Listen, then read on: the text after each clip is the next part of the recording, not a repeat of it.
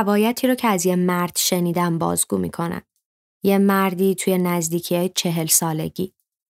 اینطوری تعریف می‌کرد. می‌گفت مرجان تو ماه نه بود. رسیده بودیم به اون شبایی که می‌رفتم تو رخت خواب به خودم قول می‌دادم نخوابم. با هر تکونی که می‌خورد میپرسیدم جانم خوبی؟ حتی گاهی وقتی تکون نمی‌خورد که بیدارم نکنم میپرسیدم. اصلا چون می‌دونستم رعایت می‌کنه سعی می‌کردم هوشیارتر بخوابم. ولی نمی‌دونستم مگه مثل همیشه نگه خوبم اگه بگه حالم بده اگه بگه دردش گرفته بعد چی کار کنم حتی؟ یکی از همین شبا یه جایی از شب خواب خرگوشیم عمیق شد. انقدر که داشتم بعد سالها خواب می‌دیدم اصلا. از صدای نفس مرجان پریدم. نگاش کردم تو تاریک روشنی از نگاهش خوندم. نه من پرسیدم نه اون جواب داد. پا شدم از روی ساعت دقیقا دوازده دقیقه طول کشید بپوشونم مانتو شد موهاش از پشت بستم. فقط یه دقیقه وقت صرف این کردم که انتخاب کنم شال سرخابیشو بندازم سرش یا همون سفیده که از همه دم دست تره. سرخابیه رو من بیشتر دوست داشتم. سفیده به مادر شدنش بیشتر میومد تو آسانسور سرشو تکیه داد به سینم. چشامو بستم. فرق سرشو بوسیدم. از طبقه چهارم تا پارکینگ نشمردم چند دقیقه شد ولی یه عمر گذشت. نه یه عمر من. یه عمر بچه‌مو من از امشبش رو دیدم تا وقتی قد کشیده خانومی شده بر خودش. دیدم موهاش به مرجان رفته. از وقتی فهمیده بودم دختره انگار مرجان رو بیشتر تماشا می کردم می‌خواستم از روش حدس بزنم یلا قرار چه شکلی باشه. آسانسور پارکینگ رانندگی بیمارستان. همش با یه چشم به هم زدن گذشت. شد لحظه ای که گفتن نه. هنوز وقتش نیست. به خاطر ضعف به مرجان سرم زدن. از اتاق اومدم بیرون حساب کردم هرچی که باید حساب می‌کردم. مون دیویز هزار تومن با یه هزاری و یه پونصدی. بعد برمیگشتم تو اتاق پیشش ولی نباید منو می‌دید. مرجان از چشام می‌خوند نگرانیامو. رفتم بیرون از بیمارستان. رفتم با نگرانیام دور شم ازش. انگار که مثلا من برم خودش تنهایی نمی‌تونه فکرمو بخونه. هنوز نمی‌دونستم پدر شدن چجوریه. فقط می‌دونستم که نگران پدر شدن بودن چه شکلیه. دست به جیب داشتم تمام دارایی اون لحظم رو لمس می‌کردم و هی ته دلم خالی تر می‌شد. احساس می‌کردم وسط همه این شهر نامرئی شدم. نه کسی رو می‌شناسم نه کسی منو می‌بینه. دیگه اصلا ته دلم خالیم نمی‌شد. دل تو دلم نبود. یه دفعه چشم افتاد به یه دختر بچه که رنگ موهای به هم ریختش نه طلایی بود نه خرمایی. چشاش برق شیطنت داشت. لباسش تمیز بود ولی دو تا جای پارگی داشت. یکی گوشه یقش، یکی سر زانوش. همینطوری که برانداز کردم رسیدم به زمین دیدم پاهاش برهنه است. هیچی پاش نبود. داشت با پاهای برهنه این پا اون پا می‌کرد که از خیابون رد شه. نه دیگه نگرانی میفهمیدم نه استراب پدر بی پول یه بچه هنوز به دنیا نیومده بودن. پریدم اونور خیابون بغلش کردم نه پرسیدم چند سالته نه اسمت چیه نه مامانت کجاست نه هیچی. گفتم چقدر موهات خوش رنگ تو. اونور خیابون گذاشتمش زمین دست بردم و بدون هیچ معطلی تمام دارایی که انگار از اول دارایی من نبود و سهم اون بچه بود و بهش دادم گفتم کفش بخر برای خودتم.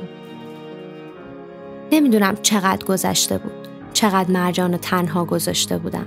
برگشتم تو بیمارستان برگشتیم خونه. سه شب بعد روز که نه. شب از نو این دفعه ولی زودتر جنبیدیم. دیگه چون هم یه دور مانوف رفته بودیم مراحل و بلد بودیم همین که این دفعه درد امانش نمی‌داد. در رو فقط به هم زدم. آسانسور پارکینگ رانندگی بیمارستان تا اتاق عمل. انگار چون اسمش رو یلا گذاشته بودیم عهد بسته بود شبامونو به صبح بدوزه. چشم و دوخته بودم به در اتاق عمل دری که قرار بود در دنیای تازه من باشه. قرار بود پاره تنم ازش در بیاد. قرار بود پشت این در پدر بشم. مچاله شده بودم توی هزار جور استرس و نگرانی. ساعت دو ده دقیقه بود. گوشیم خاموش بود. تو آخرین لحظه برش داشته بودم. ولی روشنم بود فرقی نمی‌کرد. نمی‌دونستم باید به کی زنگ بزنم. نمی‌دونستم باید خرج بچه دار شدنم و روی دوش کی بندازم. زمین باید دهم باز می‌کرد منو پشت در میبلید با اینکه گوشیم خاموش و روشن بودنش فرقی نمی‌کرد تو بیمارستان گشتم دنبال شارژری که بخوره به گوشی مشتی ممدلی روشن شد. این علامت رعدی که میفته روش. اینکه یعنی شارژر داره درست کار می‌کنه و حالا گوشید روشنه. این شد رعد تو چشای من بانک اقتصاد نوین واریز به شماره حساب فلان مبلغ 5 میلیون تومن اینجای قصر چند ثانیه سکوت کرد به خاطر بغزش و گفت یلا الان سه سالشه ولی من هنوز با همه پیگیریایی که کردم نمی‌دونم اون مبلغ از کجا به حسابم واریز شده بود. حرف امروزم راجع به بخشیدنه. بخشیدن از چیزی که بهش نیاز داری به کسی که بیشتر از تو بهش نیاز داره. من روایتی رو که از یه خانوم شنیدم بازگو می‌کنم. خانومی حدود 45 ساله. اصالتا اهل رشت بود و دانشجوی نقاشی شده بود توی تهران. تازه شده بودم دختر دانشجوی ساکن پای تخت. تو روزایی که رنگ و بوی دنیام عوض شده بود احساساتم همش تو هم گره می‌خورد. یه روزایی دلتنگ می شدم یه روزایی رها. یه روزایی مست تجربه های تازه یه روزایی تا میشه خسته. ولی همه روزام یه چیز مشترک داشت اونم اینکه احساساتم از همیشه زیادتر بود. تحت تاثیر همه چیز قرار می گرفتم. دست فروشای دور تئاتر شهر، دختری که تو انقلاب سنتور می‌زد، پیرمرد کتاب فروشی که با خودکار نقاشی می‌کشید، استادم که اون روزا فکر می‌کردم تعبیر دانش و کتاب ناطقن.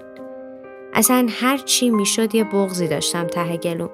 حالا یا از خوشی یا از قصه یا از هر حس زیاد دیگه زود رنج شده بودم ولی منعطف. انعطاف و برای زندگی کردن تو خوابگاه نیاز داشتم. اتاق من و سپیده دو تخته بود. سپیده هم هم اتاقیم بود هم دوستم بود هم اون کسی که جای خالی همه تنهاییامو پر می‌کرد. یکی از اونایی که هی تحت تاثیرش بغزم می‌گرفت. اونم مثل من از شهرستان اومده بود ولی با هزار تا چالش و جنگ و اصرار برای اومدن زندگی تو تهران براش تحقق رویا بود و دانشگاه و کتابخونه پناهگاه همیشگیش. مقاله می نوشت، مقاله ترجمه می کرد، با اینکه ترم اولی بود تو پایان نامه ها به بچه ها کمک می کرد که بتونه برای مادرش داروهاشو بفرسته. یه باری ولی مادرش دارو لازم داشت و سپیده کار نداشت. چند روز بعدش موعد پرداخت شهریه بود و می‌دونستم مامان شهریه رو چند روز زودتر برام میفرسته و حالا که هنوز نفرستاده دیگه حتما فردا وقتشه. فردا صبحش اول وقت پا شدیم با اینکه شب قبلش تا صبح نخوابیده بودیم. چشای سپیده انگار از دیشب خیس مونده بود. پا شدم گفتم نگران نباش هیچی تو دنیا از سلامتی مامانت مهمتر نیست. پول این بار داروشو من حساب می‌کنم. اون موقع فکر نکردم شهری دانشگاه چی میشه یا اینکه اصلا چطور باید توضیح بدم که چه اتفاقی افتاده. هیم سر خودم و گرم کارهای مهمتر می‌کردم که اصلا راه ندم به فکرم این چیزا رو. رفتم نشستم پای کتابم. اولین کتابی که باز کردم وسطش 500 هزار تومن پول بود.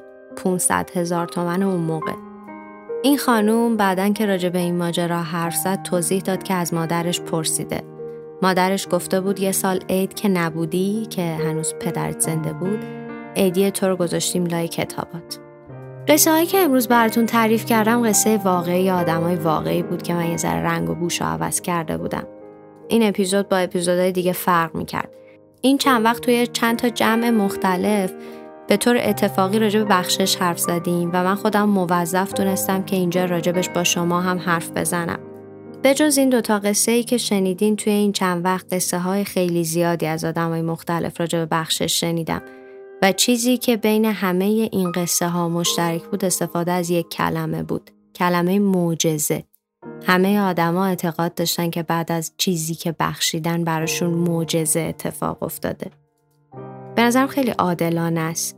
عادلانه به نظر میاد که تو هر چقدر که توانایی مالی داری ببخشی و یه چیزی رو به بقیه هدیه کنی. خیلی عادلانه به نظر میاد که برکت توی زندگی آدم ها یک جریان باشه و جاری بشه به جای اینکه راکت یه جا بمونه. من خیلی به این مسئله تسلط ندارم ولی توی متون مذهبی مذاهب مختلف راجع به معجزه بخشش توضیح داده شده و چیزی که باز توی همشون مشترکه اینه که گفته وقتی چیزی رو با تمام قلبت ببخشی احتمالا ده برابرش بهت برمیگرده.